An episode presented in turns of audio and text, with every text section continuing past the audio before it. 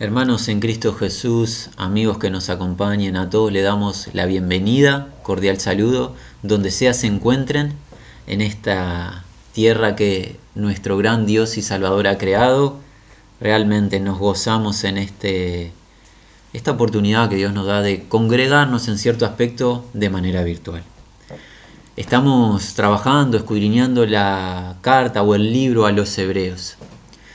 El autor de este libro, inspirado por el Espíritu Santo, en el capítulo número 10 fue lo que últimamente pudimos considerar, nos dio una advertencia, creemos solemne, de las advertencias eh, más claras del Nuevo Testamento.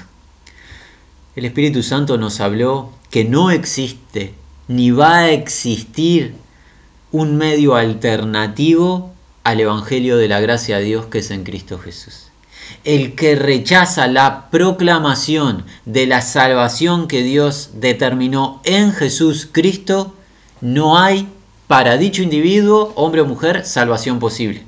No existe ni va a existir otra manera. Dios no va a realizar otra manera, otro método para salvar al individuo. Hay una sola manera.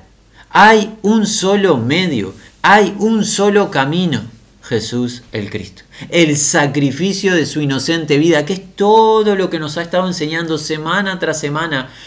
El Espíritu Santo nos ha hablado de este sumo sacerdote eterno que ministra un único sacrificio de una vez y para siempre, y es Él mismo, Jesús.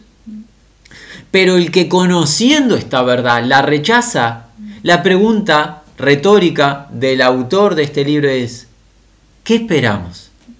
En un parafrasear, ¿Qué expectativa puede haber para que él rechaza el único medio de salvación? ¿Cuál es la expectativa? Juicio condenatorio. Si pasan los días de la persona habiendo rechazado al Evangelio de la gracia de Dios sin arrepentimiento, sin volverse a Cristo en fe, lo que hay es un juicio condenatorio. Hay una expectación, una expectativa de calamidad eterna. Nosotros rogamos Suplicamos donde sea que te encuentres, amigo o amiga, si no has creído aún en el Señor, hoy es el día aceptable, hoy es el día de salvación. No pienses en mañana veré si creo en el Señor. Hoy es el día. Dios ya ha testificado que la salvación se encuentra en su Hijo y el testimonio que Dios ha dado de que Cristo Jesús es el indicado por Dios, ese testimonio se resume y se completa en dónde? En la resurrección.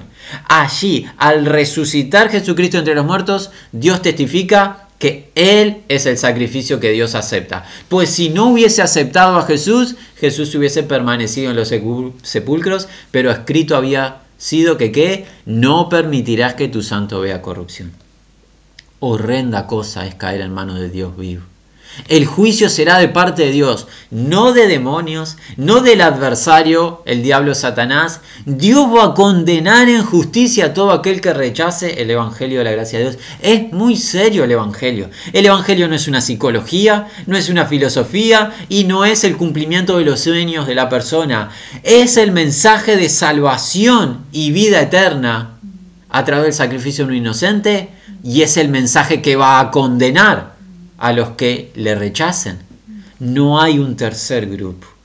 Por eso decíamos una advertencia solemne que debe de inquietarnos, debe de movernos. Pero no ha culminado el libro aún. Hay más enseñanza. La misma se encuentra a partir del versículo 32 en el capítulo número 10. Avanzamos hasta el versículo número 39 leyendo la palabra de Dios, versión Reina Valera, la cual dice, así. Pero traed a la memoria de los días pasados, en los cuales después de haber sido iluminados, sostuvisteis gran combate de padecimientos. Por una parte, ciertamente, con vituperios y tribulaciones fuisteis hechos espectáculo, y por otra, llegaste a ser compañeros de los que estaban en una misma, en una situación semejante, perdón porque de los presos también os compadecisteis, y el despojo de vuestros bienes sufristeis con gozo, sabiendo que tenéis en vosotros una mejor y perdurable herencia en los cielos. No perdáis, pues, vuestra confianza, que tiene grande galardón, porque os es necesaria la paciencia, para que habiendo hecho la voluntad de Dios, obtengáis la promesa. Porque aún un poquito, y el que ha de venir vendrá y no tardará, mas el justo vivirá por fe. Y si retrocediere, no agradará a mi alma. Pero nosotros no somos de los que retroceden para perdición, sino de los que tienen fe para preservación del alma. Y hasta aquí la lectura de la palabra de Dios para esta oportunidad. Volviendo al versículo número 32 encontramos que un contraste. ¿Cuál es el contraste la primera palabra? Pero o sin embargo. Este contraste es muy importante, porque la advertencia anterior fue solemne y todo incrédulo va a experimentar la justa condenación, pero ahora el contraste es dirigirse hacia los hermanos. ¿Cómo lo sabemos? Por esa palabra sin embargo, pero. ¿Y qué viene después de ese sin embargo? Un imperativo. ¿Cuál es la orden? Recordar, traer a memoria. ¿Qué deben de recordar o traer a memoria? Miren, los primeros o los anteriores días en los cuales, habiendo sido iluminados, gran conflicto de sufrimientos perseverasteis. ¿Saben qué trae? ¿Cuál es la orden? Traigan a memoria la experiencia en Cristo. ¿Cuál es la experiencia en Cristo? Padecimiento. Pues en el mundo tendréis aflicción. Confiad, yo he vencido al mundo, dice el Señor. A nosotros nos es concedido, dice el apóstol Pablo, creer y padecer. Y a través de muchas aflicciones, libro de Hechos, entraremos en el reino. Y ciertamente, dice el apóstol Pablo en otra sección, todo aquel que quiera vivir piadosamente padecerá persecución.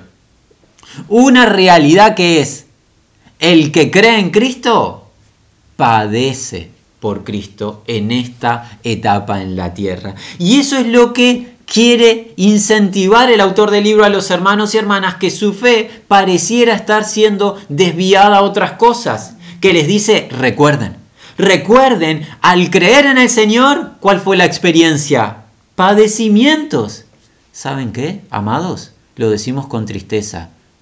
No parece coincidir con lo que algunos están ofreciendo, supuestamente de parte de Cristo. Algunos ofrecen sueños, alcanzar potenciales, esto o aquello. No coincide con la experiencia de los verdaderos hermanos y hermanas. El Señor Jesús, el Señor de justicia, gracia, verdad, el Señor de gloria, vino a qué? A revelar al Padre. Piensa cuál fue la característica del Señor de gloria. Muerto en una cruz. Ciertamente por voluntad del Padre, ¿verdad? Claro que sí, para salvarnos. Pero maltratado por quién? Por las mismas personas que iban a salvar. Porque las tinieblas siempre aborrecen a la luz. Y este hermano quiere que compartirles a aquellos que seguramente su realidad, el piso se les movió. Esta expresión es una expresión que tenemos en nuestra nación. Se nos mueve el piso cuando un mensaje, una palabra se nos dice que es muy intensa, muy severa. Bueno, a estos hermanos que se les debe haber movido el piso leyendo los versículos 26 al 31, ahora los quiere afirmar de esta manera. Recuerden la experiencia al creer en Cristo. Una garantía de que hemos creído genuinamente es que junto con la fe viene padecimiento por la verdad. Va a continuar. Versículo 33. Esto ciertamente, ambos, insultos y tribulaciones, siendo expuesto espectáculo, ahora esto, participantes de aquellos de la misma manera siendo tratados. ¿Cuál fue el gran combate de padecimientos? En el versículo 33 los empieza a expandir. Insultos y tribulaciones exponiendo a los hermanos como un espectáculo un espectáculo público. Nuestro Señor de Gloria fue de parte de Dios enjuiciado públicamente, pero de parte de las personas fue escarnecido públicamente. Fue un espectáculo público, ¿verdad? Los apóstoles, dice Pablo, que dice, considero que nosotros los apóstoles somos la escoria del mundo, un espectáculo a hombres y a ángeles. Espectáculo de que eran agredidos de ciudad en ciudad, maltratados, insultados, padecían, tenían hambre, desnudez por la verdad. La iglesia en Tesalónica, habíamos aprendido tiempo atrás cuando vimos ese libro juntos, que al igual que la iglesia que estaba en Judea, la iglesia de Tesalónica había padecido por los de su nación. Una realidad de el creyente es padecer por Cristo y ser puesto como un espectáculo público, siendo insultado, siendo ultrajado, siendo atribulado por la verdad. De esto participantes han sido. Participantes ellos por experiencia propia, pero participantes con los que padecen. Porque ¿qué dice la escritura? Somos un cuerpo, ¿verdad? ¿Y qué dice la escritura? Cuando un miembro del cuerpo se goza, todo el cuerpo se goza. Qué bueno. Pero cuando un, un miembro del cuerpo padece, todos se duelen con él.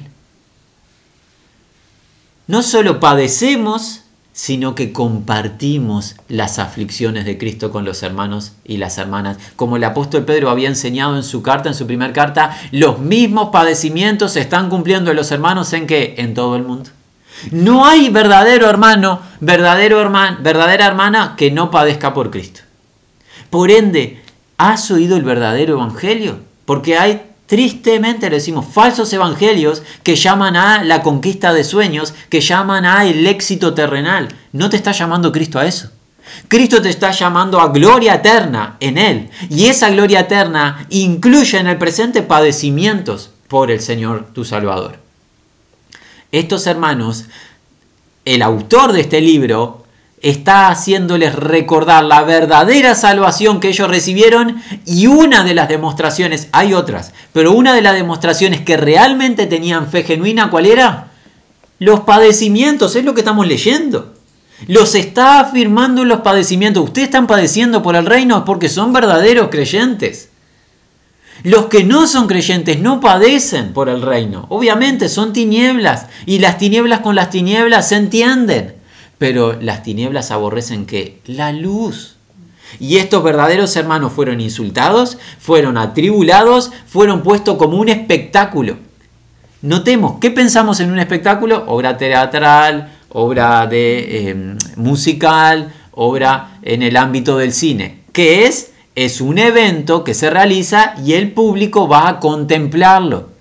¿Cuál era el evento que se realizaba y el público contemplaba? El evento era maltratar, agredir, insultar a los que creían en Cristo Jesús. Algunos de ellos crucificados, otros aserrados, otros encendidos vivos, otros expuestos a que sean devorados por leones, otros apedreados, otros maltratados en distintas circunstancias. El espectáculo del mundo antiguo, ¿cuál era? Agredir a los creyentes de Cristo Jesús. Coincide con el Evangelio de no, no el Evangelio, con los mensajes que dicen ser Evangelio del presente en algunos casos, no coincide. Por ende, se nos llama a creer en Cristo Jesús y a padecer por Cristo Jesús. Por eso nuestro Señor Salvador lo dijo claramente, si alguno quiere venir en pos de mí, niéguese a sí mismo, tome su cruz y venga, sígame. Y eso de tomar la cruz no tiene nada de mensajes sentimentales, venga, muera conmigo. Cada día debo de morir a mi yo, a mis deseos. Y parte de morir al yo es a la preservación natural que todos tenemos. Queremos estar en confort, en placer, en disfrute. Y el Señor nos llama a vivir la verdad, a amar a través de la verdad y padecer por la verdad. Es lo que está enseñando el autor de este libro. Vamos a pasar al versículo número 34, porque el tiempo está avanzando. Dice así, porque ambos con los prisioneros tuviste compasión y el robo de las posesiones vuestras, con gozo aceptasteis, sabiendo tener una mejor posesión y permaneciendo. Vimos que estos hermanos padecieron, fueron ultrajados, atribulados, insultados, fueron participantes con lo que padecían y ahora es añadido los presos y la idea es los presos en Cristo que de ellos se compadecieron. No fueron indiferentes. ¿Se acuerdan que el Señor Jesús dijo en el capítulo 25, en un juicio que ha de venir, estuve enfermo, estuve desnudo, maltratado, precio me visitaste. ¿Cuándo hicimos todo eso, Señor? Cuando lo hiciste a uno de los pequeñitos, o sea, los que son de Cristo. Cuando hay un hermano en Cristo padeciendo en cárcel, no debemos de olvidar. Ciertamente también aplica para los que hoy están en cárcel y a los que debemos de, en la gracia del Señor, alcanzar con el Evangelio de Salvación para que sean salvos. Claro que sí, pero hay un énfasis en los presos en Cristo que por la verdad fueron apresados. Por ejemplo, uno que continuamente le sucedía, nuestro maestro Pablo, por la verdad continuamente era privado de su libertad. ¿Qué dice la escritura en el libro de Filipenses? Ustedes han participado en mis tribulaciones. Celebra como los hermanos de Filipo que hacían no eran indiferentes a las prisiones de Pablo, sino que le ministraban, era participar junto a Pablo. Claro que ellos estaban fuera de la cárcel y Pablo estaba dentro, pero no lo abandonaron a Pablo. Triste es, ¿verdad? Que uno viviendo la justicia y predicando la verdad se ha quitado de su libertad, pero lo más triste es que el pueblo de Dios se olvide del hermano o la hermana que se ha privado de la libertad. Nunca nos suceda. Andemos en amor. No permitamos que el amor se enfríe. Bien por estos hermanos, el autor de este libro, luego de hablar severamente, que le dice, ustedes no fueron indiferentes con los presos. Es lo que está enseñando. Ustedes participaron, se compadecieron, o sea, estuvieron presentes con los presos en Cristo. Gloria a Dios, estos son verdaderos hermanos. Qué bueno es que la palabra muchas veces nos sacude, nos habla fuertemente, pero luego nos trae confianza, ¿verdad? Qué bueno, qué bueno cómo Dios nos trata. Y no culmina allí. Miren, esto es magnífico. Prestemos atención. Y el robo de las posesiones vuestras con gozo aceptasteis. Prestemos aquí y ahora lo culminamos. El robo de las posesiones vuestras con gozo aceptasteis. Prestemos atención. ¿Qué les parece? ¿Tiene lógica esta declaración? Alguien dice, no tiene lógica alguna. Si algo tenemos interés los seres humanos es producir, trabajar y obtener que fruto, recompensa de nuestra actividad. Ese fruto, transformarlo en bienes, recursos. No tiene lógica alguna en un aspecto terrenal gozarse en que los bienes, los recursos no sean ultrajados o quitados. ¿Cómo alguien en su sano juicio puede gozarse que le quiten las cosas? El gozo no está en sí en que te quiten las cosas. El gozo en que está en cómo culmina el versículo. Sabiendo, teniendo certeza algo, tener una mejor posesión y permaneciendo. El gozo está en que nos quitan los bienes en esta tierra. Son pasajeros. Tenemos una herencia celestial. ¿Se acuerdan el sermón de la montaña? Aventurados cuando por mi causa os vituperen, digan toda clase de mal contra vosotros, mintiendo, gozados y alegrados, porque qué? Vuestro galardón es grande. ¿En dónde? En los cielos. Estos verdaderos hermanos comprendieron algo. Nos quitan lo pasajero, tenemos firme en Cristo lo eterno.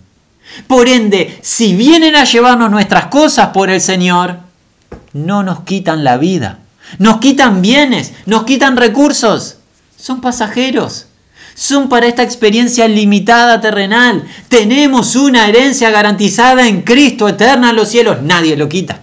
Nadie puede arrebatar nuestro tesoro celestial, que es el mismo Señor Jesús, su reino, su presencia, su galardón. La, expresión que parecía no tener lógica alguna se resuelve con qué? Con el galardón celestial. Está en una bóveda en los cielos. Allí no hay ladrones. Allí no hay adversario que acceda y pueda ultrajar. No es corrompido ni por el orín ni por la polilla como había enseñado Jesús. Es un galardón celestial. Por ende hay que vivir con los que hemos creído en Cristo con una comprensión de que nuestra ciudadanía es celestial. Y las cosas de esta tierra son pasajeras. Pasajeras en esta tierra la salud, pasajera en esta tierra son los bienes materiales, las posesiones, es todo pasajero. Pero la vida que es en Cristo es eterna. Qué bueno es que estos hermanos se gozaron en qué? En que les ultrajaron sus bienes, se gozaron en qué? En que le quitaron lo de la tierra, pero tenían asegurado en los cielos. Y eso demuestra que eran verdaderos creyentes. ¿Por qué? Porque tenemos una enseñanza en los evangelios de parte del Señor Jesús de un individuo que se conoce como el joven rico, ese principal en una sinagoga, que tenía el aspecto de ser un creyente, pero luego quedó demostrado que su corazón había sido rendido a los bienes materiales y no pudo seguir a Jesús. ¿Por qué? Por el apego a los bienes materiales. Estos hermanos no tenían el apego a los bienes materiales. Nos ha dado el Señor Gloria a Dios en el presente mientras tenemos. El día de mañana cuando se nos sea quitado, gloria a Dios también. Estos hermanos vivían de esa manera. Tuvieron bienes, le fueron quitados, estuvieron gozosos. ¿Cuándo estaban los bienes? Y cuando ya no estaban los bienes porque se le quitaron. ¿Por qué? Porque su tesoro estaba en Cristo. Pero si tu tesoro está en la tierra, el día que te quiten los bienes, se te termina el gozo, se te termina el disfrute, la paz. ¿Por qué? Porque se te fue el tesoro. Y donde está el tesoro de la persona está qué? Su corazón. ¿Dónde estaba el, tesoro del joven rico? En sus bienes. Allí estuvo su corazón. ¿No estuvo su corazón con Jesús? Estos hermanos, su tesoro estaba en Cristo, no estaban los bienes que perdieron. Así que para nosotros es un llamado de atención. Estamos llamados a no tener avaricia, hermanos. La avaricia es severa. Pablo a Timoteo le dice que hay que huir de la avaricia. ¿Por qué? Porque ejerce una función de señor sobre el alma de la persona. Domina. El amor hacia los recursos, los bienes domina. Hermanos, seamos eh, muy sencillos. Recuerden, nos vamos al reino celestial. El Señor un día va a venir, y es lo que nos va a contar. Nos estamos adelantando lo que se nos va a contar inmediatamente. Señor va a venir, nos vamos a un reino eterno de gloria. No nos apeguemos a los bienes materiales. Seguir a Cristo con todo lo que somos, con todo lo que tenemos. Y si el Señor permite que se nos quiten los recursos, imitar a estos hermanos y gozarnos no gozarnos que nos robaron, gozarnos que tenemos un tesoro en Cristo. Y lo que tengamos en el presente es pasajero y lo dejamos todo en la mano del Señor. Bueno, es necesario seguir avanzando al versículo número 35. Por tanto, no desechéis, no arrojéis la confianza vuestra que tiene mega recompensa o mega galardón. Claro, alguien leyendo esto dice, te insultan, te atribulan, te incluso te pueden quitar la libertad, te apresan y además te roban las cosas. ¿Qué esperanza? Oh, no. La orden cuál es? No la arrojen, no desechen la confianza o la esperanza vuestra. ¿Por qué no la arrojen, no la desprecien? tiene grande recompensa. Y esta de a poco empieza a ser la introducción a lo que será el tema de la semana entrante y lo que va a ser el tema primordial de todo el capítulo 11, la confianza. Confianza es fe. Por hoy no vamos a avanzar en ello porque se va a definir la semana entrante o a partir de la semana entrante. Pero sí podemos decir algo en este encuentro. La orden cuál es? No desprecies tu confianza. Porque algún hermano podrá decir, no, no, yo hasta acá llegué me están insultando, me están atribulando, me apresaron y me sacaron las cosas. Trabajé, trabajé en justicia, me robaron los bienes, despojaron la cuenta bancaria, me quitaron el hogar, todo, la empresa, lo que fuese. Yo hasta acá llegué con la confianza. La escritura que dice a través del Espíritu Santo, no la arrojes, no la deseches tu confianza. ¿Por qué? Hay un galardón esperando. Hay una recompensa. ¿Cómo es la recompensa? Mega. ¿Cómo son los bienes de esta tierra? corrompibles. ¿Cómo es la recompensa? Mega, grande, superlativa. Visualiza lo que te espera en Cristo, no poner la mirada en las cosas que pasan. Nosotros debemos aprender a mirar lo eterno y no lo pasajero y no poner nuestro corazón en lo pasajero. Versículo 36. Dado que toda esta es la realidad de los creyentes, ¿qué necesitamos? 36 porque de resistencia, la palabra resistencia podemos verla como constancia, tenéis necesidad para que la voluntad de Dios habiendo hecho, recibáis la promesa. Este camino es un camino de resistencia. Si te insultan, si te ultrajan, si te roban, si te apresan, no te va a alcanzar una alegría momentánea o primaria en Cristo. Necesitamos resistir el peregrinar. Es un camino de perseverancia y esto es producto de Dios. Dios es el que produce el querer como el hacer, pero nosotros tenemos que estar de acuerdo con Dios.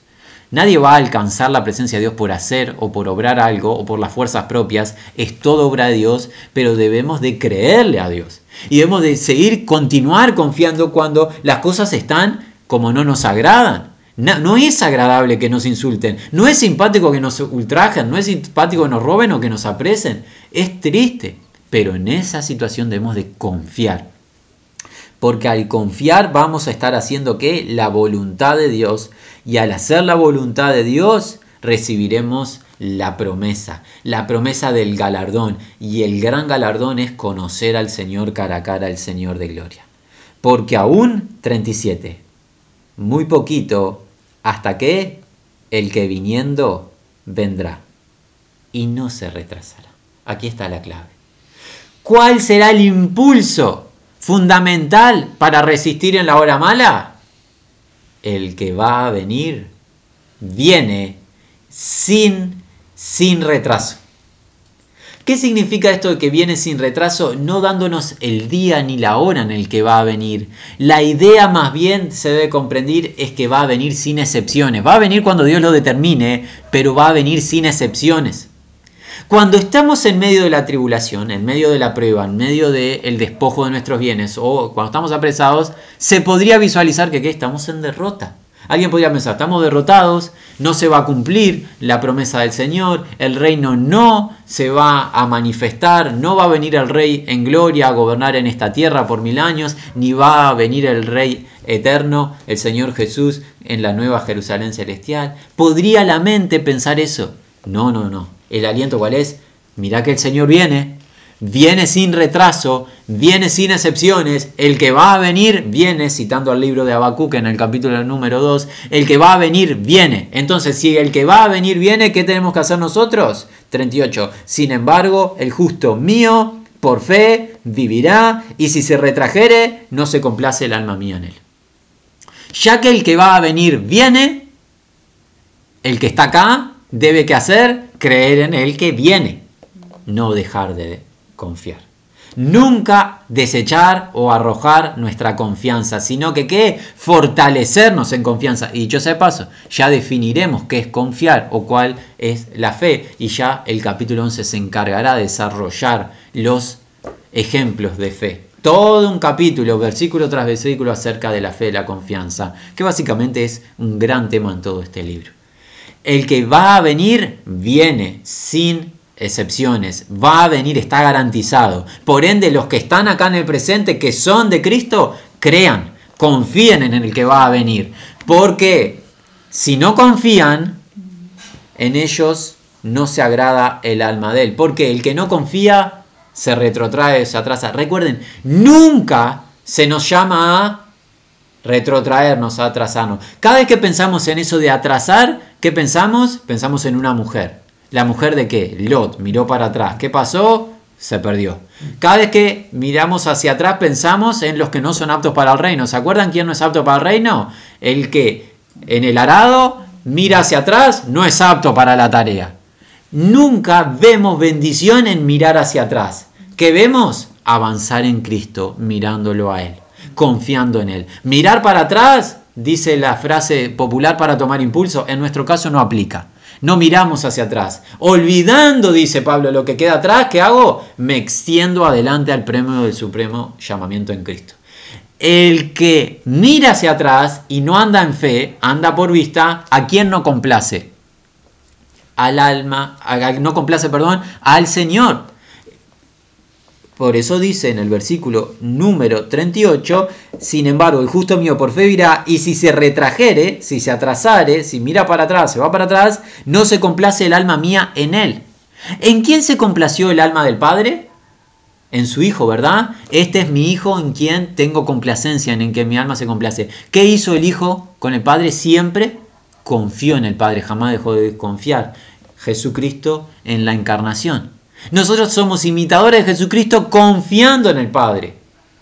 Y si no confiamos en el Padre, el Padre no se complace en él, porque como se nos enseñará, sin fe, imposible será, ya lo veremos más adelante, agradar a Dios. Nos queda el último versículo y ha pasado el tiempo, dice así, sin embargo.